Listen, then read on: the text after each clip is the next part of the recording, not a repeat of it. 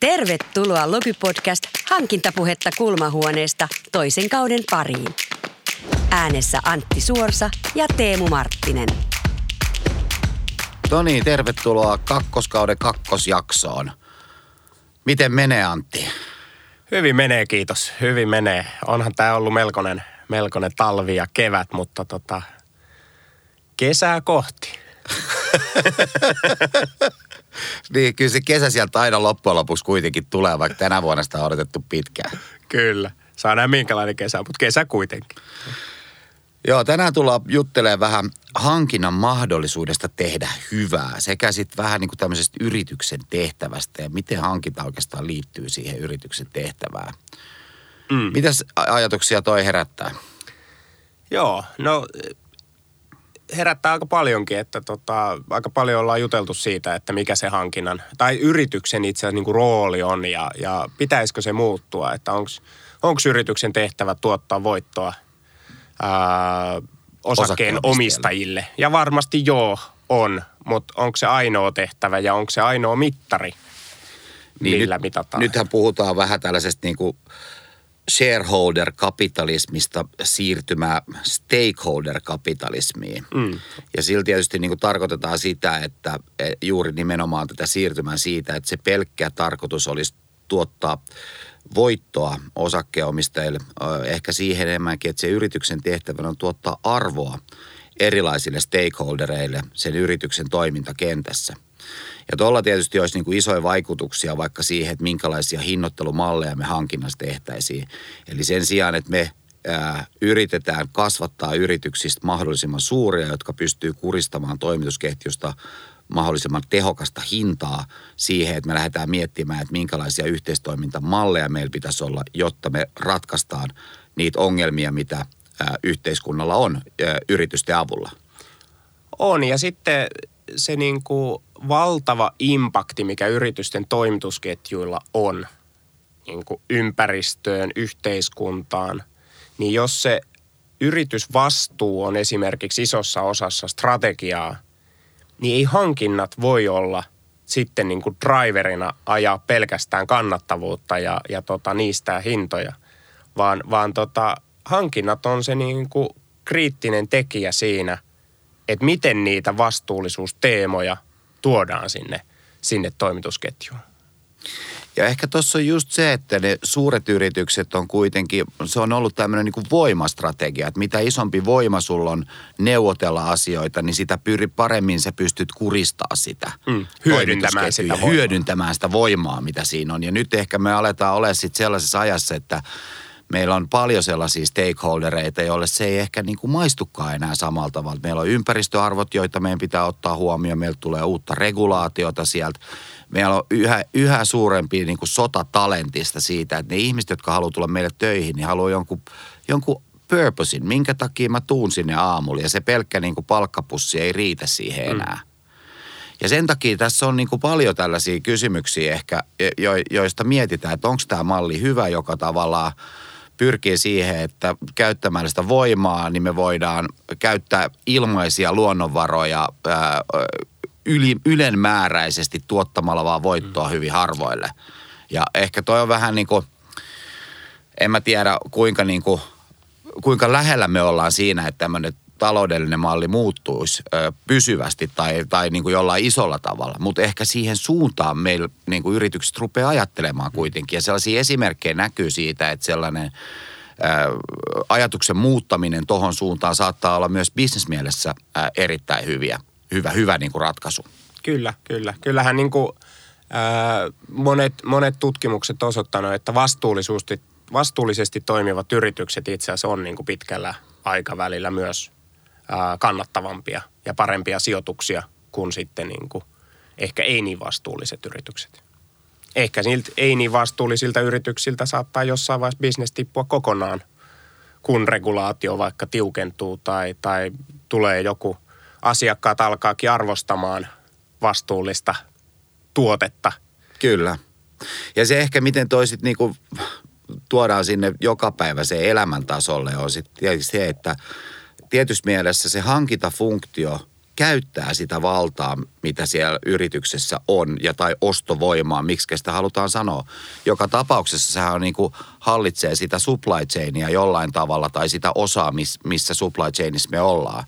Jos me ollaan tosi iso yritys, joka pystyy dominoimaan sitä, niin meillä on myös vastuu siitä, että me pidetään ne muut pelurit siellä ää, niin kuin hyvänä, hyvänä kumppanina ja, ja mahdollistetaan niiden elinvoimaisuus. Mutta sillä vallalla on myös valtava mahdollisuus tehdä hyvää. Eli, eli jos sulla on se valta siinä toimitusketjussa tai toim, niin kuin asiakasostaja-suhteessa, niin kyllähän sä pystyt sitä toimittajaa ohjaamaan vastuullisempaan suuntaan. Mm. Et esimerkkinä Paulikilla tehtiin vastuullisuusaudittia Taimaaseen ja siellä vuokratyövoima asui suunnilleen konteissa.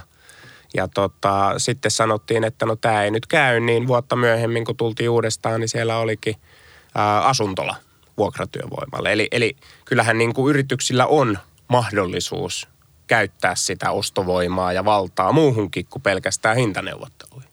Ehdottomasti, ja kyllähän se liittyy ylipäänsä siihen bisneksen tekemisen etiikkaan myöskin, että millä tavalla me suhtaudutaan pienempiin toimittajiin, että kiinnostaako meitä ne ollenkaan, vai, vai tota, suhtaudutaanko me silleen, että kunhan me saadaan vaan tehtyä nämä paperit ihan mahdollisimman nopeasti tästä.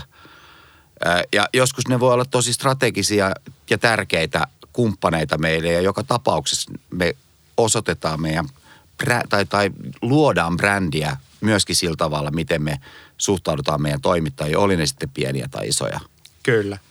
Tämä on, tämä on hyvä, miten on tutkittu niin kuin HR-puolella, että rekryprosessi on itse asiassa tosi iso tämmöistä niin kuin työnantajamielikuvaa luova, luova tota niin, niin, ää, asia, koska se näkyy aika isolle joukolle ihmisiä.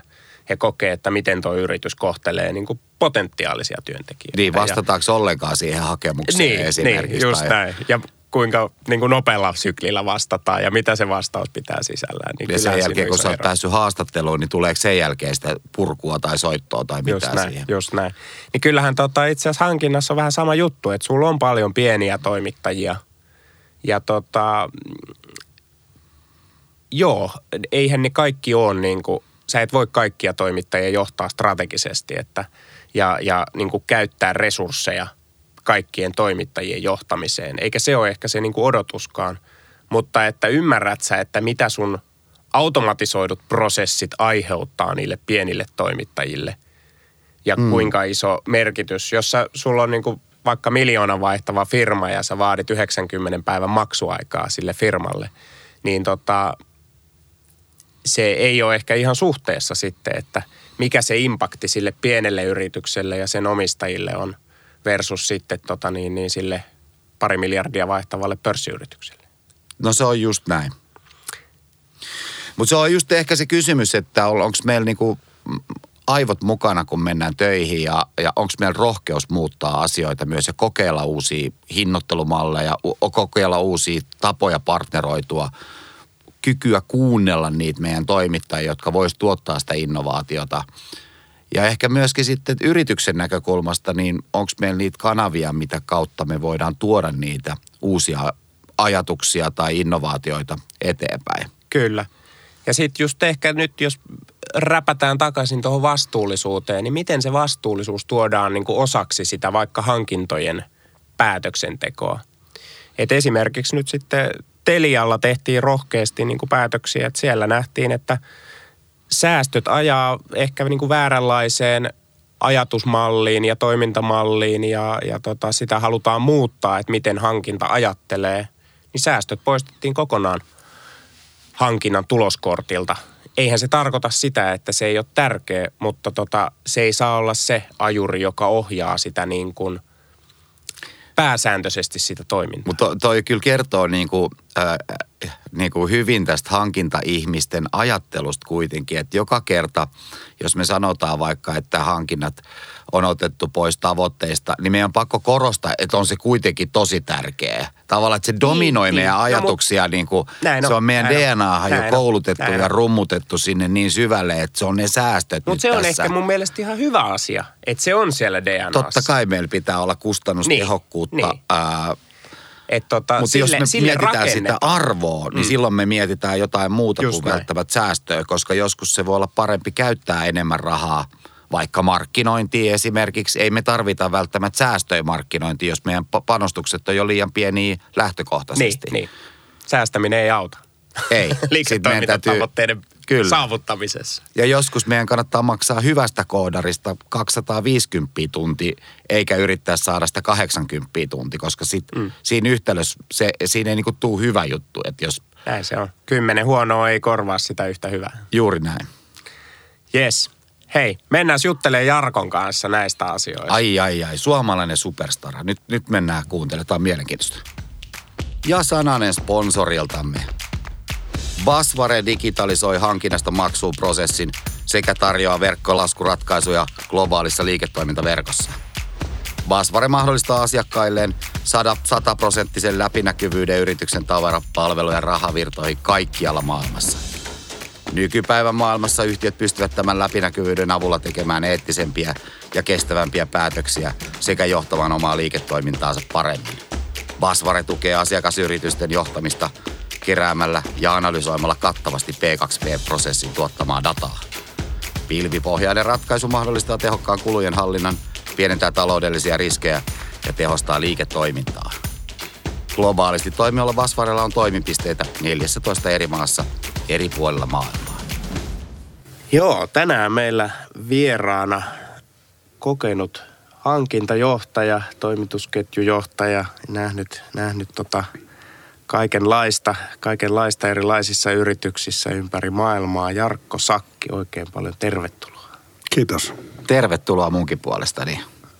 Joku voisi ehkä tituleerata, äh, tituleerata sua sillä tavalla, että meillä Suomessa ei hirveän monta ole tällaista niin kuin hankinnan supertähteä, mutta niin kuin, sä voisit olla aika lähellä mun, mun mielestä sitä. Supertähti on varmasti ehkä, ehkä vääränlainen äh, termi. Mä en itse käyttäisi sitä. Mä ehkä käyttäisin tämmöistä termiä, että mä oon ollut tämmöinen yleismies Jantunen, joka on tehnyt urallaan hyvinkin erityyppisiä asioita ja viimeiset 11 vuotta tosiaan hankinnan parissa, mutta se on ehkä antanut aika uniikkia perspektiiviä siinä hankintaan, kun tavallaan mä tulin tuli hankintaa vähän silleen niin kuin sieltä ulkopuolelta. Ja itse asiassa mun ensimmäinen ihan sataprosenttisesti täyspäiväinen hankintaduuni oli Nokialla. Mä vastasin koko Nokian hankintatoimista. Mm. Kyllä. Ja, mutta et kun mä juttelen kollegoiden kanssa ja asiakkaiden kanssa ja, ja mä aika usein kysyn, että kuka sun mielestä on niin kuin kovin tekijä tai, tai niin kuin, että et ketä sä niin kuin kunnioitat eniten, niin aika, aika useasta suusta kuuluu niin kuin, tulee sun nimi esiin sieltä. Että oot sä kyllä onnistunut sillä tavalla varmasti duunissasi erittäin hyvin. Vau, wow, kiitoksia. Tämä, tämä, tota, tämä on tosi mukava saada tämmöistä palautetta ja, ja tietysti siinä on, on, on monta monenlaista kuviota vuosien varrella ja, ja tota, on, on Nokian jälkeen ollut pitkä taival, joka oli Microsoftilla sen jälkeen Teliassa nyt viimeisimpänä. Ja, ja nämä on ollut kaikki semmoisia yrityksiä, mitkä on ollut tosi näkyviä yrityksiä. Ja, ja sitten myöskin mä oon aina ollut itse sitä mieltä, että se hankintajohtajan tai toimitusketjun vetäjän rooli ei ole pelkästään semmoinen back-end rooli, joka on siellä takana, takahuoneessa, vaan se on semmoinen rooli, joka on myöskin vähän siinä etupellossa. Ja ehkä se on antanut vähän semmoista omanlaista flavoria myöskin niille, niille ihmisille, ketkä, kenen kanssa on ollut tekemisissä ja, ja tuota, tuonut semmoista, semmoista tuoreeta näkökulmaa siihen maailmaan ja maailman menoon. Joo, kyllä mekin va- oh, tietysti ex-nokialaisena helppo sanoa, mutta ainakin musta tuntuu, että mulle niin kuin Nokia-hankinta oli sellainen hankinnan yliopisto, että et, et siellä, siellä tota, oppi, oppi ne perusprinsiipit todella, todella huolellisesti. Meillä oli koko työkalupakki käytössä tavallaan ja, ja, ja tota, siellä saatiin hyvin koulutusta ja, ja niin kuin sieltä tavallaan edelleen ammentaa suuren, suurimman osan ehkä siitä hankintaosaamisesta, mikä on, on kertynyt. Mun mielestä hankinnassa on aika monta kerrosta, että se on, se on hyvä esimerkki tämmöisestä asiasta, joka on vähän niin kuin sipuli, että siellä on ihan se semmoinen kova ydin, joka tavallaan tulee tämmöisestä complianceista ja siitä, että hankinnan rooli on varmistaa, että yrityksellä on olemassa olevat kumppanuudet ja, ja, ja asiakkuudet sinne niiden toimittajien suuntaan, jotka on lakimielessä legaaleja ja siellä ei rikota mitään lakeja. Siellä toimitaan erilaisten säädösten ja viranomaisten asettavien tämmöisten rajaehtojen mukaisesti. mutta siihen tulee, tulee niin kuin lähes kaikissa yrityksissä jonkinlainen tämmöinen peruskaupallinen näkökulma päälle, jossa puhutaan sitten siitä, että hankinnan täytyy varmistaa taloudellisesti hyviä sopimuksia ja ehkä sitten tulee semmoinen perinteinen hankintahomma, jossa otetaan kolme tarjousta ja sitten otetaan niistä se halvin. Ja, ja tota, tämä on tavallaan se ehkä se toinen leijeri siitä, siitä niin kuin sipulista. Sitten niin, monet, ehkä me monet, ei hirveän usein edes kysytä sitä, niin kuin, että kun puhutaan hankintatoimista, mehän neuvotellaan siellä sopimuksia, niin sitä ei ehkä koeta samalla tavalla, että se on bisneksen tekemistä. Että bisneksen tekeminen on se, kun sä myyt jotain, mutta itse asiassa mulla ainakin bisneksen tekeminen on myös sitä, kun mä ostan jotain. Että. Niin sitten tullaan oikeastaan sille kolmannelle ja neljännelle leijerille, josta puhutaan siitä, että, että niin kuin saadaanko me oikeasti sille rahalle vastinetta. Ja tämä on ehkä semmoinen asia, mihin semmoiset hyvät maturit hankintaorganisaatiot alkaa kiinnittää huomiota, että ei katsota vaan sitä halvinta hintaa, vaan katsotaan sitä, että mitä saadaan sille rahalla. Ja sitten se neljäs leijeri, joka on sitten oikeasti tämmöinen strateginen partnership, jossa niin kuin se hankinta ei ole pelkästään semmoinen välttämätön paha siinä koko yrityksessä, vaan se on oikeasti asia, joka luo sille yritykselle oikeasti arvoa ja on myöskin sille toimitusjohtajalle ja sinne kulmahuolennille relevantti. Että, että takahuoneessa me ollaan varmaan kaikki oltu ja se ei ole ehkä niin kiva paikka olla – ja kulmahuoneessakin joskus ollaan varmaan käyty käymässä ja, ja niin kuin onko sieltä tullut sitten niin kuin raamit kaulassa vai onko sieltä tullut kiitosten kerran, niin, niin se aina vaihtelee tilanteesta riippuen. Just näin. Mehän ensimmäisellä kaudella kysyttiin paljon toimitusjohtajilta sitä, että mitä te oikeasti mietitte tästä hankintatoimista. Ja ehkä meille sattui sitten aika paljon sellaisia ää, toimitusjohtajia, jotka oli nostanut hankinnan esimerkiksi omaan johtoryhmäänsä ja ja, ja tota, koki niin kuin se hankinnan tietysti tosi, tosi tärkeäksi. Ja varmasti nämä ajatkin on vaikuttanut siihen, että toimitusketjuhaasteet, koko tämä ympäristökysymykset, kaikki tämä, millä tavalla transformoi, transformoi tavallaan tätä meidän hankintatoimeen. Että. Ehdottomasti, ja, ja, ja tämä on ehkä yksi sellainen asia, mikä on näkynyt monissa yrityksissä, missä, missä mä oon ollut töissä, ja, ja, ja tota, se on nimenomaan tämä etukentässä oleminen. Eli ei ole välttämättä odotettu pelkästään sitä huonoa paikkaa, sitä tilannetta, että on tämmöinen globaali toimituskriisi tai on taloudellisesti hirveän vaikeat ajat, vaan on lähdetty miettimään alun perin sitä liiketoimintamallia sen pohjalta, että mitä me voidaan tehdä yhdessä toisten kanssa. Et mehän ollaan yksilöinä hyvin monesti niin kuin – kyvykkäitä ja me voidaan tehdä paljon asioita, mutta me voidaan tehdä vielä paljon enemmän asioita, jos me tehdään yhdessä asioita. Ja tämä toimii sekä yksilöiden että tiimien että organisaatioiden että yritysten välillä.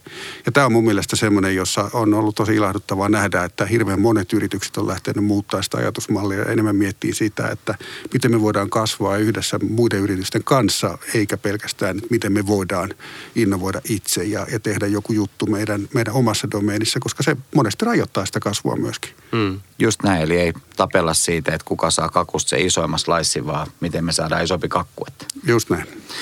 Me kysytään kaikilta tällä kaudella sitä, että mitä asioita toimitusjohtajien pöydällä pitäisi olla tällä hetkellä hankintoihin liittyen. Et me viimeksi haastateltiin paljon niitä toimitusjohtajia, nyt me halutaan ehkä niin kuin keskustella niitä, joiden pitäisi mennä juttelemaan sinne tota, toimitusjohtajille sinne kulmahuoneeseen, niin, niin mikä sun, sun niin kuin näkemys tästä asiasta? Mitkä niin kuin ne hankintoihin liittyvät tärkeimmät asiat toimitusjohtajilla pitäisi olla pöydällä? No ensimmäinen mä lähtisin siitä, että, että, että missä se yritys on tässä maturiteetissa. Että onko yritys oikeasti ymmärtänyt, että toimittajat ei ole pelkästään semmoinen mahdollisimman tiukalle kiristettävä sidosryhmä, joka, joka niin kuin on niin ikävä kuin se voi olla. Että et niiden kanssa ei, ei mitään kivoja juttuja tehdä, että kaikki kivat jutut tehdään asiakkaiden kanssa. Ja mä mm. miettisin niin kuin sitä toisinpäin, että niin kuin, hei, mun yritys on myöskin – jollekin asiakas. Ja miten mä voin hyödyntää sitä, miten mä voin saada sieltä ja miten me voidaan niin kuin yhdessä kasvaa, me voidaan yhdessä viedä tätä liiketoimintaa eteenpäin. Tämä on eka kysymys ja on ilahduttavaa nähdä, että hirveän monet yritykset on sanonut tähän nyt jo, että joo, me halutaan partneroida, me halutaan tehdä syvempää yhteistyöstä, me ei haeta pelkästään tämmöisiä transaktiivisia suhteita meidän toimittajien kanssa. Sitten se toinen kysymys mun mielestä on se, että että että miten me voidaan tässä tosi vaikeassa maailmantilanteessa, nyt kun on vähän niin kuin jo liian myöhäistä, muuttaa meidän toimintaa, jotta se on esimerkiksi ympäristömielessä kestävämpää tai sitten kaikki ne saatavuushaasteet, mitkä on todella moninaisia. Että on totta kai hirveästi raaka-aineongelmia, on hirveästi ongelmia tiettyjen valmistuskyvykkyyksien kanssa ja logistiikka, monet muut asiat, mutta on myöskin alueita, vaikkapa IT tai konsultit, tietty erikoisosaaminen, jossa niin myöskin niin tämmöinen human capital on ihan yhtä niin kuin constraint. Mm. Että miten voidaan nyt siinä tilanteessa, kun ollaan vähän niin kuin heräämässä myöhään, ja olisiko siinä nimenomaan se semmoinen enemmän partnership approach, se oikea approach, mitä kannattaisi miettiä, eikä sitten se, että otetaan vain kolme tarjousta ja todetaan, että kaikki myy ei ota. Se hirveästi auta.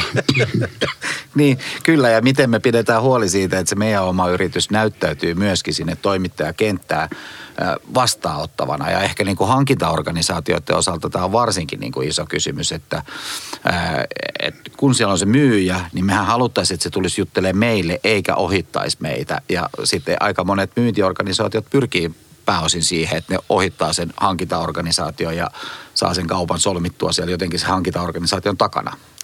Mutta mut tästä tulee aika pitkälti myöskin just siihen, mitä sanoit, että et, et monet yritykset on nostanut hankinnan johtoryhmään tai ottanut sen lähemmäs sitä bisnesliiketoiminnan ydintä tämä on varmasti asia, mikä täytyy tapahtua. Ja jos mulla olisi yksi asia, minkä mä voisin ehdottaa yritykselle, että tästä kannattaa aloittaa. Kannattaa ensin miettiä, että miten meidän firmassa me voidaan ottaa se hankintafunktio lähemmäs sitä tekemisen korea, koska se johtaa sitten noihin keskusteluihin. Ja, ja sitten siitä tulee hirveästi semmoista positiivista side-efektiä. Esimerkiksi sen sijaan, että se myyntimies soittaakin sille toimarille, se myyntimies soittaakin sille niin se tulee hankintakaverille, kun on ymmärtänyt, että se hankintakaveri voi auttaa niitä samaa liiketoimintaa sen firman kanssa et, et monesti niin kuin hankintahan nähdään just niin kuin mä sanoin, siellä niin kuin sipulin keskellä se on tämmöinen compliance-funktio, mutta mitä enemmän me mennään niillä ulkukerroksille siinä sipulissa, sitä enemmän siitä tulee niin kuin business enableri-funktio. Ja silloin se toimittajayhteistyö myöskin alkaa kääntyä niin kuin päälailleen. Hmm. Joskus jotkut kysyvät, että no tarkoittaako tämä sit sitä, että niin kuin sit vaan hankintaa onkin niin kuin partnerointia ja, ja e, hienoja bileitä ja, ja kalliita dinnereitä ja niin kuin se hinta ei enää merkitse, mutta sitten mä palaisin niin kuin ihan sinne niin kuin bisneksen perusasioihin, että, että kaiken täytyy olla pitkässä juoksussa kestävä. Ja tästä tulee tietysti sitten se homma, että et, et niin kuin samalla lailla kuin siinä täytyy olla yhteinen kasvuagenda, siinä täytyy olla kaupalliset ehdot, mitkä on mielekkäitä molemmille osapuolille Kyllä. pitkässä juoksussa. Mm. Ja sitten se tuote, se palvelu, mitä me ostetaan sieltä yritykseltä, se täytyy olla hyvälaatuinen, se täytyy vastata niistä speksejä, mitä me ollaan ostettu. Että ei voi olla tilanne, jossa me ostetaan jotain ja sitten me saadaan ihan jotain muuta sen tilalle. Ei, ei ne partnershipit tarkoittaa, että anything goes. Niin, just näin. Ja jotenkin itse niin kuin, mä oon miettinyt tosi paljon sitä, että mikä näiden partnereiden merkitys meidän kilpailukyvylle on, meidän hintakilpailukyvylle, meidän asiakaskokemukselle. Että nyt me, jos me katsotaan vaikka ulkoistettuja partnereita, niin ne tosi usein toimii sellaisissa roolissa, missä ne käytännössä saattaa olla jopa ainoa kontakti meidän yritykseen – se voi olla asiakaspalvelu, se voi olla joku huoltoteknikko, se voi olla ihan mikä tahansa yritys, joka, tai ihan mikä tahansa funktio, joka toimii suoraan siinä asiakasrajapinnassa. Ja me jäädään jopa vähän niin kuin etäisemmäksi yrityksenä, vaikka se onkin suoraan meidän asiakas, se toinen yritys. Ja, ja jos me ei niin kuin ymmärretä sitä, minkälainen merkitys sillä on meidän brändille ja meidän meidän niin kuin tavallaan hintakilpailukyvylle siitä, että me pystytään tekemään ne tehokkaasti ne asiat yhdessä niiden toimittajien kanssa, niin ehkä meidän pitäisi muuttaa sitä, miten me insentiivioidaan myöskin niitä. Ehdottomasti ja sitten me täytyy myöskin miettiä sitä, mitä mä voisin kutsua niin kuin bisneksen arkkitehtuuriksi, että, että millä tavalla me oikeasti niin kuin tehdään sitä liiketoimintaa. Mitä asioita me tehdään itse, mitä tekee meidän kumppanit ja mitä ne kumppanit on sitten suhteessa siihen meidän omaan toimintaan. Vaikkapa se asiakasinterfeisi tai sitten jotkut teknologiatoimittamisen kannalta keskeiset alueet. Mm. Ja nythän me mennään semmoisen kohtaan, mikä on todella, tosi monelle yritykselle tosi vaikea, koska nähdään, että ei kun meidän täytyy tehdä kaikki se meidän teknologia itse. No ei siihen tänä päivänä pysty edes Kuka? nämä kaikkein isoimmat yritykset, niin kuin mitä maailmasta löytyy. Miten siihen voisi pystyä sitten meidän 50 hengen pieni yritys täältä jostain päin Suomea. Mm. Ja nyt tämä varmaan nähdään esimerkiksi tuolla Venäjällä, että siellä olla yritykset on aika niin kuin, hankalassa tilanteessa, koska ei ne pysty tuottaa sellaista teknologiaa, jota he ovat tottuneet ostamaan ulkomailta. Ja, ja, ja, ja toi on niin kuin ihan päivänselvä asia, että se, sen merkitys on ihan, ihan älyttömän suuri siellä. Ja, ja nämä on just niitä asioita, mitkä mä oon kokenut, että, että niissä, niissä yrityksissä, niissä rooleissa, missä mulla on ollut ää, aikaisemmin mahdollisuus vaikuttaa, niin, niin on tosi hyviä keskusteluja käyty tämän kysymyksen ympäriltä, että mikä on se liiketoiminta, kokonaisarkkitehtuuri, ketkä olisi meille niitä oikeita toimittajia – ketkä me nostetaan sieltä tämmöiseen niin kuin extraordinary niin kuin partnership-positioon. Mä monesti itse tykkään siitä partnerisadasta, koska se aiheuttaa vähän väärän tyyppisiä konnotaatioita, erityisesti hankinnan ulkopuolelta tuleville ihmisille. Ehkä semmoinen helpompi termi on niin kuin strateginen toimittaja, mutta se mitä me loppujen lopuksi tarkoitetaan sillä on se, että voidaanko me tuottaa toisillemme asiakkaana ja toimittajana – enemmän arvoa kuin mikä on se yksittäinen eurotransaktio, mikä me mm. suoritetaan keskenämme. Ja, ja nämä on monesti vaikeita kysymyksiä ja, ja mulla on hirveän paljon itse asiassa positiivisia kokemuksia siitä, että vaikka on oltu tosi vaikeassa tilanteessa – ja oltu neuvottelemassa semmoisen maailmanlaajuisen number one playerin kanssa ja, ja oltu periaatteessa ihan niin kuin hands down, että ei meillä ole mitään tulokulmaa, millä me voitaisiin voittaa tämä neuvottelu. Niin on kuitenkin pystytty löytämään sieltä, että hei, tässä on itse asiassa joku juttu, missä tälle maailman ykköspelaajalle meillä on jotain annettavaa, vaikka me oltaisiin vaan pohjoismainen, me oltaisiin vaan suomalainen, me oltaisiin vaan joku, mikä on aina se vaan.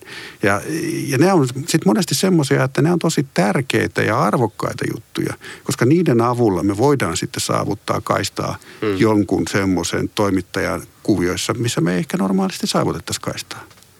Ja tämähän se niin kuin hankinta-ihmisen ammattitaito on, että se löytää niitä kulmia ja ymmärtää sen, miltä se näyttää siellä pöydän toisella puolella myöskin, että mitä meillä on tarjottavana tämä on tosi tärkeä kulma ja, ja, ja niin kuin se maailma, missä me ollaan nyt, niin, niin se on maailma, missä, missä tämä kulma on, on ehkä vielä, vielä relevantimpi kuin se on ollut koskaan aikaisemmin, koska ei ole varmasti yhtään yritystä Euroopassa eikä maailmassa, joka olisi täysin ulkopuolella siitä, mitä maailmassa tapahtuu nyt. Ja on, on niin monta semmoista niin kuin systeemistä kriisiä, jotka on samaan aikaan päällä ja aika vaikeana. Hmm. Mitä mieltä sä itse henkilökohtaisesti näistä ulostuloista, mitä nyt Venäjän suuntaan eri yrityksiltä tulee tai ei tule, koska nyt niin kuin selvästi niin kuin osa yrityksistä hyvin selkeästi viestii siitä, että, että he tuomitsevat kaikki Venäjän teot Ukrainassa ja toiset taas viestii sitten ei mitään. Ja, ja sit se aiheuttaa ehkä vielä suurempia reaktioita. Tämä on tosi hyvä kysymys ja, ja tota, mä lähestyisin tätä sillä tavalla, että, että tota, tämä on varmasti tuonut aika lailla pöydän päälle sen, että, että jotkut yritykset ei ole sitä niiden bisnesarkkitehtuuria miettinyt hirmu syvällisesti, vaan ne on ehkä pikkuhiljaa päätöspäätökseltä mennyt eteenpäin ja sitten ne on löytänyt itsensä jostain semmoisesta positiosta, missä nyt ne huomaakin, että se on tosi vaikea positio niille pitkässä juoksussa. Ja tämä menee semmoiseen niin kuin isoon strategiseen kysymykseen, mikä on just se kysymys, mikä on siellä niin kuin toimitusjohtajan ja hallituksen agendalla ja niin kuin yrityksen johtoryhmän agendalla – tai jos ei ole, niin pitäisi olla, että, että mikä se bisnesarkkitehtuuri on. Ja, ja, ja mä en nyt ota kantaa mihinkään yksittäisen yritykseen, enkä lähde arvailemaan heidän tilanteitaan, enkä antaa heille ohjeita, mutta mä, mä pystyisin kuvittelemaan, että tässä on aika iso korrelaatio, että jos se yritys on miettinyt sen bisnesarkkitehtuuri, jos se on alun perin jo lähtenyt semmoisella hyvinkin niin kuin oikeissa kohdissa, niin kuin me hankinnan ihmiset ehkä sanottaisiin multisource usean toimittajan ratkaisuun. Ne on miettinyt vaihtoehtoja, niillä on skenaarioita olemassa, ne ymmärtää markkinan. Niin ehkä tämä on semmoinen non-event. Mm. Että tavallaan sen liiketoiminnan jatkuvuuden kannalta se, me ei olla kuultu noista firmoista, niistä ei ole ehkä kirjoitettu kauheasti. Sitten taas sellaiset firmat, missä on ollut tämmöinen, niin kuin, että, että joko ei ole nähty niitä vaihtoehtoja tai sitten on jostain päätösparametreista johtuen tehty ne päätökset, mm. mikä on johtanut siihen, että ollaan hirmu riippuvaisia.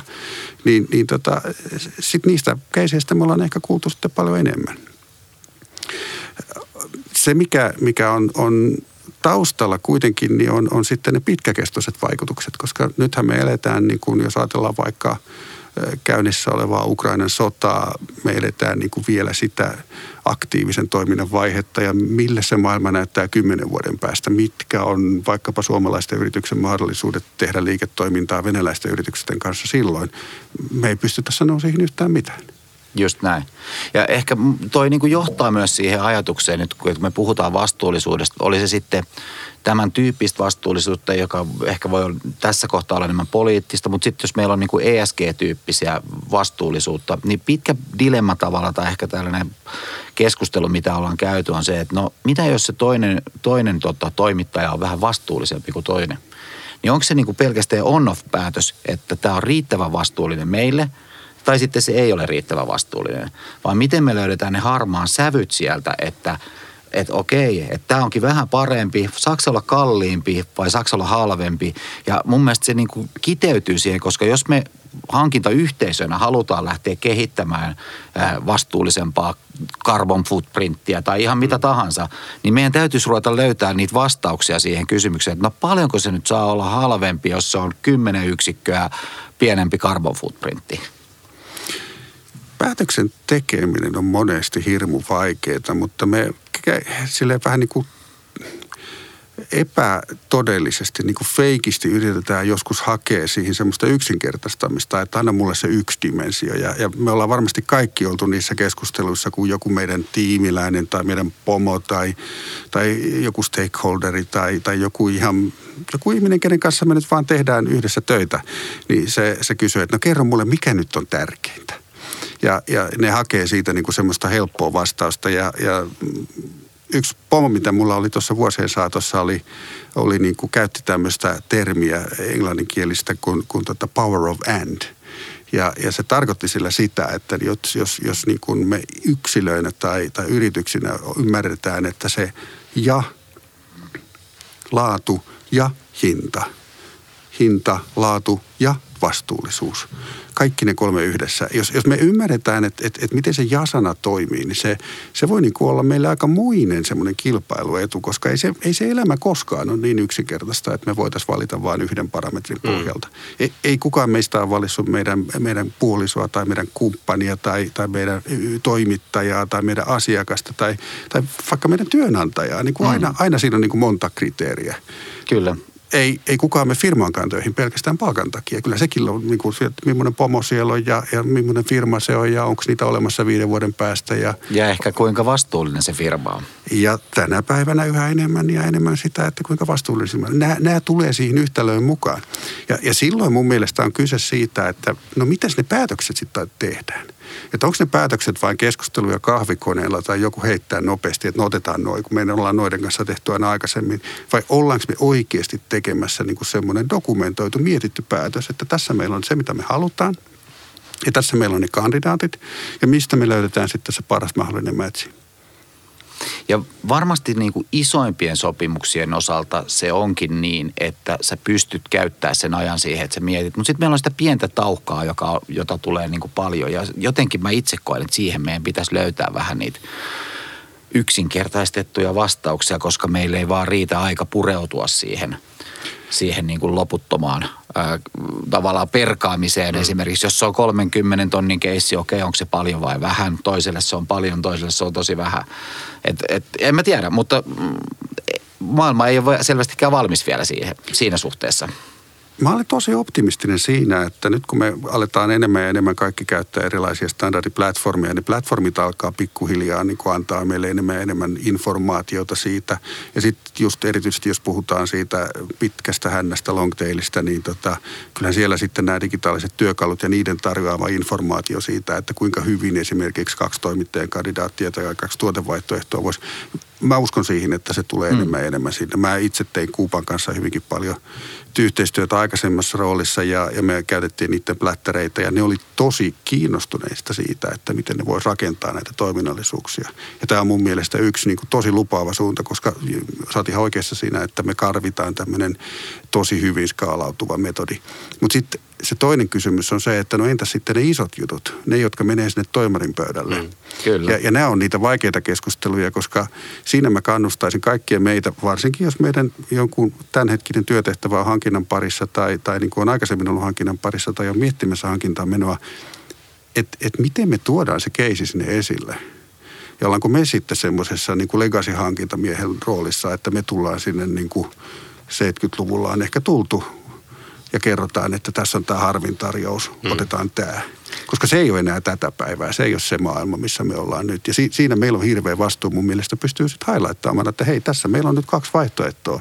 Tämä on pikkusen kalliimpi, mutta tämä firma on tosi hyvä. Mm. Ja sitten taas tämä toinen vaihtoehto, näitä ei paljon CO2 kiinnosta, mutta, mutta ne on ton verran halvempi. Mm. Niin tämä on mun mielestä tosi hyvä niin kuin tavallaan huomata, että välttämättä se hintapaine ei tule sieltä bisneksen puolelta tai toimitusjohtajalta tai kaupalliselta johtajalta yhtä paljon kuin se tulee meiltä itseltämme. Että, että niin kuin meidänkin pitää herätä siihen, että missä, missä tota, ää, bisneksessä me ollaan tänä päivänä ja millä tavalla sitä bisnestä hoidetaan. Että välttämättä se arvo ää, ei tule niin hyvin esille kuin sen pitäisi tulla. Me puhutaan liikaa edelleen siitä hinnasta se on meille välillä vähän vaikeaa, koska, koska me ollaan niin kuin rakennettu koko tämä hankintalogiikka monesti semmoisen logiikan ympärillä, että spendi, mä oon iso hankintajohtaja, jos mulla on paljon spendiä. Ja se on vähän niin kuin, että no olet sä nyt sitten niin kuin isompi piellikkö, jos sulla niin kuin käytät enemmän rahaa, että kuin se nyt tekee susta. Tämä on joskus vähän hassua, kun mä, mä istun jossain pöydässä ja sitten kaikki kertoo, että kuinka paljon spendiä mulla on ja sitten kai sitä niin kuin vertailla. Toinen, samanlainenhan on niin kuin nämä säästöt, että kuinka paljon me ollaan säästetty rahaa, että onko se nyt niin kuin sit, niin kuin, jos mä olen säästänyt kolmessa vuodessa enemmän kuin firma on spendannut kahdessa vuodessa. Mm, mutta kun se olikin sitä kostovoidanssia. Ja mitä se nyt olikaan? Mä, mä tein hyviä neuvotteluja ja kyllä se, ka, kaikki nämä tämmöiset numerot on niin kuin monesti meille vähän niin kuin, ne, ne on meille pikkusen tärkeitä. Hmm. Kun me haetaan Kyllä. sitä kautta sitä, että mikä se meidän rooli on siinä yrityksessä. Ja, ja niin kuin niiden kautta me koitetaan tehdä itsestämme semmoinen, että, että meillä on joku olemassaolon edellytys. Ja tämä on niin kuin jälleen kerran musta on ollut tosi hyvä nähdä ja, ja tosi monet yritykset, kenen kanssa mä oon keskustellut, niin, niin ei niissä enää tavallaan haeta näitä asioita siitä niin kuin hankinnasta tai sourcing-organisaatiosta, vaan siellä haetaan just niitä partnershipia, siellä haetaan niin kuin sitä strategisempaa tulokulmaa, siellä haetaan sitä, että miten, miten me voidaan ne asiat, mitkä on pakko tehdä, tehdä tosi kustannustehokkaasti, tehdä tosi hyvin. Se on se long tail. Sitten meillä on se keskikategoria, jotka on tämmöisiä tärkeitä, mutta ei välttämättä oikeasti, niin kuin me ei voida ehkä tarjota niille toimittajille jotain massiivista isoa juttua. Ne, ne, ne, me tarvitaan ne, mutta hmm. no, me voidaan vaihtaa ne jonain päivänä. Ja sitten on ne tavallaan se kolmas kategoria, mitkä on ne toimittajat, mitkä on oikeasti niitä strategisia toimittajia – melkein voisi sanoa partnereita. Mm, kyllä. Näin. Ja ehkä tuossa on nuo isot niin kuin Teslat ja tämän tyyppiset firmat, jotka on selvästi olleet valmiit maksamaan enemmän siitä, että ne saa ensimmäisenä, että ne saa parasta, niin sekin muuttaa sitä ajattelutapaa, koska aika monet ihannoi niitä firmoja ja, ja niiden bisnestuloksetkin näyttää aika hyvältä. Mä uskon, että pienilläkin teoilla on tosi paljon merkitystä ja, ja mä olin itse todella, todella – ylpeä. En, en sen takia, että mä olisin tehnyt jotain tai, tai me oltaisiin pystytty niin kuin mun tiimissäkään tekemään jotain, vaan, vaan, vaan Teljällä, kun me lonsattiin nämä meidän ympäristö, uudet ESG-arvot, jossa oli tosi isona elementtinä hiilidioksidipäästöjen vähentäminen. Ja, ja niin kuin siitä, kun me lähdettiin sitä rollaamaan ulos, me otettiin se osaksi meidän päätöksentekoa. Ja sitten siinä prosessissa tuli tämä keisi, jonka, jonka mä tässäkin haluan highlightata – toimittajan myyjä tuli meille sen jälkeen, kun oli hävinnyt tarjouskilpailu ja pyysi kirjallisesti sen, sen perustelun. Ja se, se selitys oli siinä, että se, se myyjä oli koman yrityksensä sisällä koittanut niin kuin viedä tätä viestiä, että niin kuin hiilidioksipäästöillä on väliä. Että et niin kuin meidän, mm. meidän pitäisi yrityksenä mm. tehdä tälle jotain, mutta se ei ollut ottanut vastakaikua. No nyt kun siinä kävi näin, että itse asiassa toinen yritys – saikin se liiketoiminnan. Ja se olennainen ero oli se, että sillä toisella yrityksellä oli agenda hiilidioksipäätöjen vähentämiseksi. Heillä ei ollut, eikä heillä ollut kauheasti kiinnostustakaan tähän asiaan. Niin, niin se oli tosi mun mielestä semmoinen niin kuin valopilkku, kun ei ole olemassa semmoista yhtä juttua, millä me tämä meidän planeetta pelastettaisiin. Että jos mm. semmoinen olisi, että, että niin kuin kuvassa tulee joku kaveri lentää sieltä ja, ja tota, sitten ne käy vähän tappelua ja sitten siinä loppujen lopuksi nyrkeillä pelastetaan planeetta ja sitten kaikki loppuu semmoisen kauniiseen, kauniiseen maisemakuvaan. Niinhän se elokuvissa menee, mutta kun se ei oikeasti, se ei oikeassa elämässä se ei mene niin, että se on se niin kuin miljoona pientä tekoa, mitä meidän pitää tehdä. Niin tämmöisilläkin jutuilla me voidaan tehdä ja ne on niitä osaltaan, millä me sitten niin kuin pikkuhiljaa viedään niin kuin joka päivä tätä hommaa eteenpäin. Näet sä, että tämä yritysten rooli tässä meidän yhteiskunnassa on niin kuin muuttumassa, että, että, että hyvin pitkältihän yrityksen rooli on, on tota, lakinkin kirjattuna tehdä voittoa osakkeenomistajille. Mutta tota, onko se muuttumassa sitten tämmöiseen niin kuin good corporate citizen tyyppiseen niin kuin rooliin, että halutaan tehdä myös hyvää? Mä olen viimeisen puolen vuoden aikana käyttänyt aika paljon aikaa siihen, että mä oon itse asiassa lähtenyt tutkimaan erityyppisiä yrityksiä. Ja mun täytyy rehellisesti sanoa, että mä en ole vielä löytänyt yhtään pörssilistattua yritystä, jolla ei olisi semmoinen hyvinkin vahva ESG-agenda. Hmm jopa niin kuin, että se ei ole pelkästään semmoinen, että me teemme näin, vaan itse asiassa se käännetään niin kuin liiketoiminta-arvoksi. Että tämä on niin kuin asia, jota me myydään monessa yhteydessä. Ja, ja kyllä mä tästä sanoisin, että tavallaan niin kuin isot yritykset on lähtenyt hyvinkin voimakkaasti tuohon suuntaan. Ja jälleen kerran, ihan sama sääntö pätee. Tässäkin on se power of and. Mm.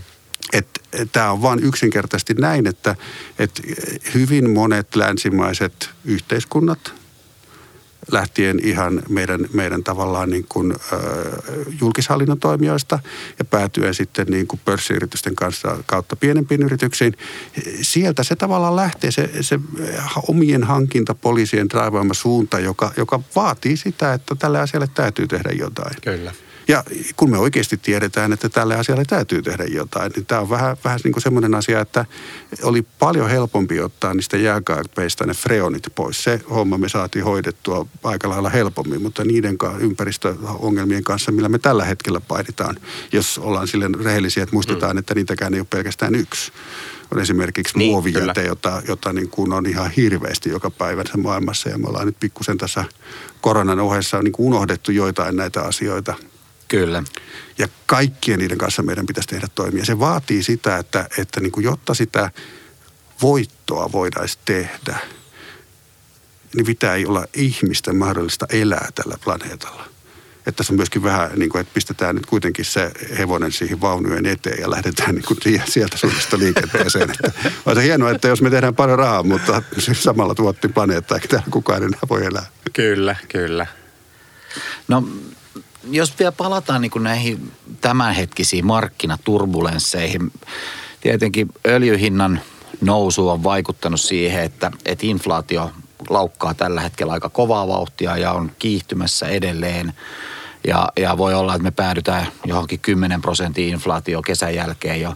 Ja, ja sehän kuulostaa aika hurjalta. Ja varsinkin niin kuin hankintamielessä tämä muuttaa aika paljon sitä tekemistä, mitä hankintaorganisaatiossa tapahtuu. Eli mun veikkausasiaan on se, että tällä hetkellä melkein kaikki hankintaihmiset taistelee hinnankorotuksia vastaan. Ja säkin mainitsit tuon kostavoidanssi. Se ei enää olekaan sille, että me pystytään vaan leikkaamaan kustannuksia, vaan nythän me tehdään sitä kostavoidanssia ja yritetään taklata niitä inflaatiokorotuksia mahdollisimman paljon. Ja se te- ehkä tuo meille lisää duunia myös, koska me joudutaan nyt joka ikisessä hintaneuvottelussa siihen samaan tilanteeseen, että sen sijaan, että me pystyttäisiin pitää status quo ja sanoa, että jatketaan näillä ehdoilla, niin sitä me ei pystytä enää tekemään, koska kerta kaikkiaan ne kustannustasot siellä toimittajapuolella nousee niin paljon, että meidän on pakko ää, pakko niin kuin istua niihin neuvottelupöytiin ja, ja kuunnella niitä toimittajia ja miettiä, että no okei, miten me voidaan sitten siirtää tämä meidän hintoihin ja jos me kaikki tehdään näin, niin millä, minkälainen hokistikki sieltä sitten loppujen lopuksi tulee johonkin kuluttajahintaan, johonkin tiettyyn tuotteeseen vaikka. Niin tässä on varmasti, varmasti nyt semmoinen tilanne, että tässä on hirveästi fiksuja ihmisiä, jotka tulee jälkikäteen kirjoittaa monta analyysiä siitä, että mitä me tehtiin väärin ja mitä me oltaisiin voitu tehdä eri tavalla. Mutta musta tuntuu, että jos, jos mietitään sitä, mitä me voidaan tehdä niin kuin hankintana – tai toimitusketjuja manageraavina ihmisinä, niin kyllä mä palaisin takaisin siihen, että et, et niin kuin, mikä se meidän toimittaja-arkkitehtuuri on. Onko siinä jotain semmoista fundamentaalista, joka meidän täytyy muuttaa, jotta me voidaan nyt ei pelkästään tästä inflaatiopaineesta johtuen, vaan enemmän holistisesti miettiä, että niin kuin, täytyykö meidän enemmän tehdä tämmöinen robusti, oikeasti resiliantti toimittajapohja meille vai onko se nykyinen pohja semmoinen, että se kantaa meitä tulevaisuuteen? Sitten seuraava kysymys, mikä ei olekaan enää tämmöinen iso strateginen kysymys, vaan on, on enemmän tämmöinen taktinen kysymys, on se, että, että aina on hyvä ymmärtää, että mistä se toimittajahinta sitten muodostuu. Mm. Ja mikä sen takana on? Mitkä on ne tekijät? Jos siellä on vaikka polttoaine mennyt 10 pinnaa ylös, fine. No jos se meidän toimittajan kustannuspohjassa se polttoaineen osuus on 0,1 prosenttia niiden kustannuksista, niin pitäisikö se niiden hinta mennä 10 pinnaa ylös? No ei pitäisi. Ja Kyllä. nyt me mennään sitten takaisin siihen, että et, et, kyllähän tämä nyt on nyt, nyt ollaan ehkä siellä niin kuin Sipulin sisimmässä kerroksessa, mm. niin kuin, no ei ehkä se, jos oli se compliance-kerros, ollaan toisessa kerroksessa, joka on niin kuin se peruskaupallinen kerros. Eli sen ymmärtäminen, että milloin sitten toimittaja on vaan niin sanotusti opportunistinen ja koettaa, että se hyödyntää tätä tilannetta. Ja sitten milloin milloin heillä oikeasti on se tuska, että milloin on oikeasti niin, että se onkin puolet heidän kustannustasostaan se bensa. Ja sitten se kymmenen pinnaa tekeekin jo ihan hirveästi. Ja jos varsinkin on matala katteisella alueella toimiva yritys, miten pystytään sitten jotain muuttamaan? Ja, ja tähän mä nyt sitten kannustaisin sitten niin kuin kolmantena konstina, että, että, että tietysti nämä kannattaa sitten niin kuin kutsun nämä tämmöiset eh, opportunistiset keisit niin kuin omanaan, mutta sitten kun tulee näitä oikeita keisejä, että miten me voidaan yhdessä tehdä ja miten, miten me voidaan nyt sitten tässä tilanteessa saada semmoinen fantastinen win-win, koska jos tässä jotain hyvää on tässä maailman tilanteessa, missä me ollaan nyt, niin se varmasti on se, että tämä tulee osaltaan kiihdyttämään tätä vihreitä siirtymää, mikä ihmiskunnan elämän jatkumisen kannalta on välttämättömyys. Ja sitten sitten mä miettisin sitä, että niin kuin, no onko se joku juttu, mikä me voidaan yhdessä tehdä. Mm. Voidaanko me tilata niiltä vai jos me ostetaan kuljetuspuolella, voidaanko me tilata eri tavalla tai voidaanko me käyttää jotain vaihtoehtoista toimitustapaa tai voidaanko me muuttaa sitä kuljetusmatkaa tai, tai, tai niin kuin tehdä joku service level muutos. Se on niin kuin miljoona asiaa, mitä me voidaan tehdä, jolla me yhtäkkiä niin kuin mahdollistetaan semmoinen taikayhtälö, jossa se toimittajalle se elämä onkin niin kuin jatkuman, voi jatkua – ja sitten toisaalta meille se kaupallisessa mielessä on, on niin kuin järkevää. Ja mä, ja mä luulen kyllä, että, että, että noit, noita kulmia löytyy kyllä. Ja, mutta ehkä se kysymys on niin kuin yrityksienkin osalta se, että nyt on se aika panostaa myös siihen hankintaan, koska sitä duunia siellä hankintaorganisaatiossa on tällä hetkellä erittäin paljon ja siellä on tosi vaikeita haasteita taklattavaksi ja, ja meillä täytyy olla ne resurssit pystyy jollain tavalla se se, se homma hoitamaan myös. Musta tuntuu, että nyt on semmoinen, semmoinen aika, aika, että tota, tässä ajan kohdassa on, on ehkä vielä tärkeämpää kuin ikinä muilloinkaan, että se hankintaorganisaatio on niin kuin semmoinen saumattomasti integroitunut osa sitä koko yritystä. Koska nyt ne asiat, mistä mä vaikka äsken puhuin, se portfolio, erityyppisen niin kuin sen, sen muuttaminen, mitä me itse asiassa ostetaan siltä toimittajalta – ne ei ole asioita, mitä hankinta voisi tehdä itsekseen. Se ei ole semmoinen juttu, minkä mä Kyllä. voin tuosta vaan käydä neuvottelemassa, äh, ottamatta sitä, että mä käyn kertomassa, että hei, ei ne nyt ollutkaan nämä bensakulut kuin 0,01 prosenttia teidän kulupohjasta, että unohdetaan se teidän hinnankorotus ja, ja tota, mennään eteenpäin jos on olemassa oikeasti hyvä kollaboraatio firman sisällä, nyt sen paraa voi rakentaa. Jos ei sitä ole, niin se olisi ehkä sitten se, minkä mä jättäisin sinne kulmahuoneeseen terveiseksi, että niin kuin, hei, nyt, nyt olisi hyvä aika aloittaa. Ja nyt on semmoinen paikka, että se aloittaminen on tosi helppoa, koska kun saadaan oikeat ihmiset huoneeseen yhdessä miettiin, ja nyt mä en puhu pelkästään, että se on viisi ihmistä hankinnasta, vaan mä sanon, että se on ehkä kaksi ihmistä hankinnasta ja kolme ihmistä ihan toiselta puolelta firmaa, joku stakeholderi tai joku semmoinen ihminen, joka oikeasti on tekemisissä sen kanssa, mistä me ollaan puhumassa. Niin tämmöisessä kriisitilanteessa, kun kaikki on, on helposti, ne, ne on ihmiset, me ollaan varmaan parhaimmillaan ja, ja on helpointa mennä siihen ratkaisumuodiin, eikä enää vaan miettiä sitä, että tämä on mun juttu tai tämä on sun juttu tai mä päätän tai sä päätät nyt on yhteinen ongelma, ratkaistaan se yhdessä ja, ja tota, mietitään sitten jälkikäteen, että kuka sitä ottaa kunnia. Ja sitten varmaan kaikki toteaa, että no otetaan sitä kaikki yhdessä, että hieno homma, kun ratkaistiin tämä juttu. Tämä oli tosi hyvä tota, äh, aasin sieltä. Me ollaan kaikilta kysytty sitten myöskin sen jälkeen, että no okei, okay, että, että mitä siellä toimitusjohtajan pöydällä pitäisi olla myöskin tämän haastattelun jälkeen, että onko se muuttunut, mutta sä taisitkin vastata siihen jo ihan omatoimisesti.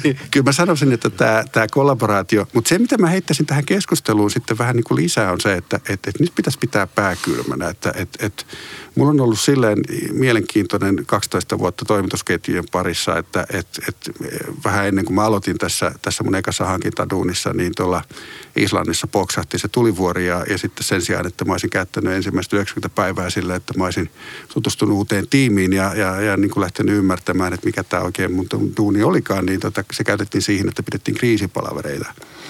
Ja yksi asia, minkä mä oon oppinut kaikkien näiden kymmenien ja kymmenien kriisien kautta niin on ollut se, että, että pää pitäisi pysyä kylmänä. Ja tämä on monesti hirmu vaikeaa. Ja se voi olla, että siinä on ihan oikeasti niin, että se ei olekaan se toimittaja opportunisti, niin kun se pyytää sitä 10 prosenttia. Se on vaan se, että ne on niin kerta kaikkiaan paniikissa, että ne on, niiltä on mennyt niin kuin jo tavallaan se järjellinen kyky toimia sinne pikkusen taaemmas. Ja on tullut semmoinen, että nyt meidän täytyy vaan tehdä jotain, jotta mun homma jatkuu tai meidän firma pysyy pystyssä. Että niin kuin se mm. survival mode on niin kuin iskenyt päälle. Mm. Ja, ja, ja tämä on ehkä se, että, että, että, niin kuin, että pidetään päät kylmänä, että vaikeita asioita tapahtuu – tulee varmasti olemaan vielä niin kuin tosi monta semmoista käännettä ennen kuin me oikeasti niin sanotusti parataan semmoiseen normaali elämään, mitä se tarkoittaakaan. Mun täytyy sanoa, että yksikään näistä 12 vuodesta, mitä mä oon tehnyt toimitusketjuja, ei ollut semmoinen, että jos ollut jotain kriisejä. Mm. Ja, ja muistan sieltä alkuvaiheesta sitten, kun tai ehkä ulkoa lähden, kaikki oli menossa hyvin, niin meillä oli vain semmoinen juttu, että yksi tuote sattui myymään paljon enemmän kuin me oltiin ennustettu, mikä tarkoitti sitä, että sitten kun oli joulu ja, ja perhe istui jouluaterialla, mä istuin siellä yhden japanilaisen toimittajan kanssa ja me keskusteltiin volyymeista, kun me oltiin sovittu, että pidetään joka päivä palaveri. Niin sitten se päivittäinen palaveri pidettiin myöskin silloin, kun oli tämä joulupäivä. Mutta pääkylmänä kyllä se sieltä nyt vaan kaikki yhdessä ratkaisee tätä ongelmaa ja miettimään sitä sen Extended Enterprisein kautta. Ei pelkästään ne firman omat seinät, vaan se, mitä sieltä seinien ulkopuolelta löytyy. Viittaatko siihen, että nyt ei esimerkiksi kannata vaikka lähettää kaikille toimittajille viestejä, jos sanotaan, että miinus 20 prossaa kaikkiin hintoihin, kiitos heti? Mä en ole hirveän iso ystävä tällaisille kirjeille missään tilanteessa. Ja, ja, ja mun mielestä se ei ole vähän niin kuin sotii tätä mun fundamentaaria periaatetta vastaan, että jos me lähdetään siitä, että, että, että meidän, meidän yrityksen tehtävä on, on tuottaa voittoa, juu, mutta me tuotetaan parhaiten voittoa, kun me osana sitä tavallaan extended enterprisea tehdään liiketoimintaa kestävällä pohjalla. Joskus toki voi olla sellainen tilanne, että täytyy tehdä tämmöinen full resetti, että siellä on joku systeeminen ongelma takana. Eri yritykset on eri tilanteissa ja mä en voi mitenkään antaa ohjeita kaikille maailman firmoille tässä. Mutta niin kuin sanottu, mä uskon paljon enemmän siihen, että et, et niin kuin se kollaboraatio firman sisällä – yritysten välillä, kun se tehdään semmoisesta oikeasti 360 asenteesta lähtien, jossa molemmat yritykset saavuttaa ne omat tavoitteet. Molemmat yritykset tekee sen semmoisilla kaupallisilla ehdoilla, että se on niille pitkässä juoksussa kestävää. Ja sitten molemmat yritykset koko ajan kehittää toimintaansa. Ja tämä on se, joka, joka erityisesti niin kuin joskus kun ihmiset vaan käyttää sanaa partnership, sieltä unohtuu. Se on se toiminnan kehittäminen. Mm. Koska hyvä asiakas ei ole välttämättä se helppo asiakas. Kyllä. Juuri näin. Viimeinen kysymys vielä, että, että tota, mikä on Jarkko Sakin seuraava haaste? Jarkko Sakin seuraava haaste tulee olemaan hyvin konkreettisesti veneen saaminen vesille. Eli mä olen eh, kovasti seurannut tätä jäiden lähtöä ja me ollaan tänä keväänä, me ollaan niin kovasti edessä tässä perässä tuosta niin kuin aikaisemmista vuosista, että, että nyt on hirmuisia vaikeuksia. Mä olen pitkän pitkän tota, tauon jälkeen uudelleen aloittanut veneilyn tämmöisenä energisoivana konstina. Ja, ja nyt mun täytyy sanoa, että, että mä en tiedä mitä mä teen ennen kuin me saadaan sitten vene vesille. Ähm, toivottavasti kevät tulee pian ja, ja vene saadaan vesille ja, ja siitä sitten pikkuhiljaa päästään eteenpäin aiotko kuitenkin seuraavassa duunissa tehdä vielä hankintojen kanssa hommia vai, vai ehkä jotain muuta? Toi on hyvä kysymys ja, ja tota, mä sanoisin näin, että, että tota, niin kuin mä tuossa sanoin, mä tulin ilman päivääkään sadan prosentin hankintakokemusta Nokian hankintajohtajaksi. Mutta olinhan mä tehnyt hankintaa jo ihan ensimmäisestä duunistani lähtien. Mä aloitin aloitin joskus 80-90-luvun vaihteessa ja, ja, ja silloin, vaikka mä olin softahommissa, niin, niin tota, sen sijaan, että mä olisin kirjoittanut softaa, mä päädyin neuvottelemaan eh, semmoisen pienen, pienen Redmondilaisen softafirman nimeltä Red Microsoft kanssa yhdestä lisensointikeisistä, joka oli ensimmäinen lisensointikeisi koko tota, Pohjoismaihin siitä teknologiasta. Ja, ja tavallaan niin kuin, hankinta on semmoinen, että, että mä en välttämättä puhuisi hankinnasta funktiona. Mä, mä puhuisin enemmän hankinnasta yrityksen toimintona tai, tai osana yrityksen toimintaa. Ja silloin se, se voi kuulostaa vähän niin kuin saivartelulle, mutta, mutta se itse asiassa ei ole, koska niin kuin toimitusjohtajakin tekee hankintaa. Mm. Joku sitä tekee. Hallitus tekee hankintaa. Me ei ehkä kutsuta sitä hankinnaksi. Me ei niin kuin, jos me ajatellaan, että hankitaan jotain muuta kuin se kolmen – tarjouspyynnön lähettäminen. Niin sitten yhtäkkiä me niinku ymmärretään, että hmm, no tämähän on osa kaikkea. Kyllä. Ja niinku tässä mielessä, joo, mä tulen varmasti tekemään sitä. Mä uskon, että mikä ikinä se mun rooli onkaan, missä ikinä yrityksessä se onkaan, onko se hallituksessa, onko se operatiivisessa johdossa, ei, ei silloin sinänsä väliä, koska niin kuin kaikki ne asiat, mitä mä oon oppinut sinä aikana, kun mä oon niin sanotusti tehnyt toimitusketjuja ja hankintaa, niin niitä mä pystyn käyttämään ja niitä mä pystyn hyödyntämään.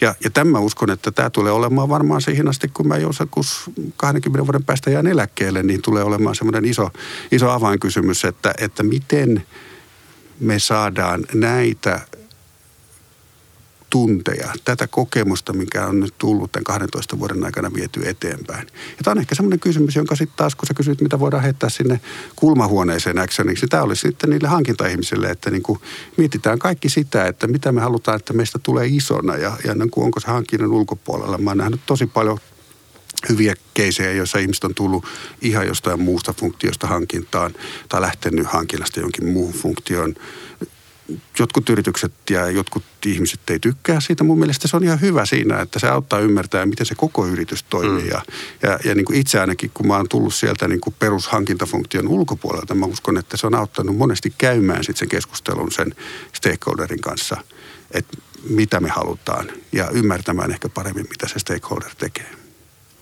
Just näin. Aivan loistavaa. Tähän on hyvä lopettaa. Toivotetaan oikein hyvää ja pitkää veneilykautta ja kiitetään tästä haastattelusta oikein paljon. Kiitoksia. Kiitos erittäin paljon. Kiitos. No niin, ja se oli erittäin mielenkiintoista ää, tekstiä Jarkko Sakilta, jonka olemme nyt päästäneet koodaamaan jotakin uutta softanpätkää johonkin mielenkiintoiseen. Ehkä joku veneohjausjärjestelmä saattaa tulla tai ihan mitä vaan. Et on kyllä sellaiset aivot annettu hänelle, että, että on tota, kapasiteetti tehdä vähän muutakin kuin ihan perushommia. Kyllä.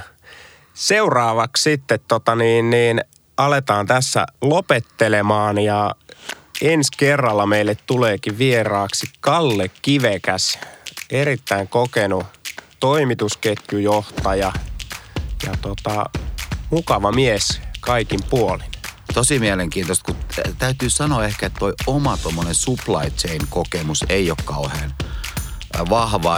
Sulla on sitä paljon enemmän, joten tota, mielenkiintoista kyllä kuulla, että mitä Kallella on sanottavana, mitä hän tästä kaikesta voi oppia. Kyllä. Ensi kertaan tervetuloa takaisin linjoille. Moi moi! Se on moi moi! Logy on hankinnan, toimitusketjujen, kuljetusten ja sisälogistiikan asiantuntijoiden aktiivinen verkosto. Yhdessä nostamme suomalaisen hankinnan ja logistiikan osaamista maailman huipputasolle. Järjestämme koulutuksia, seminaaria ja jäsentapahtumia alamme ajankohtaisista aiheista. Tutustu toimintaamme ja liity jäseneksi. logy.fi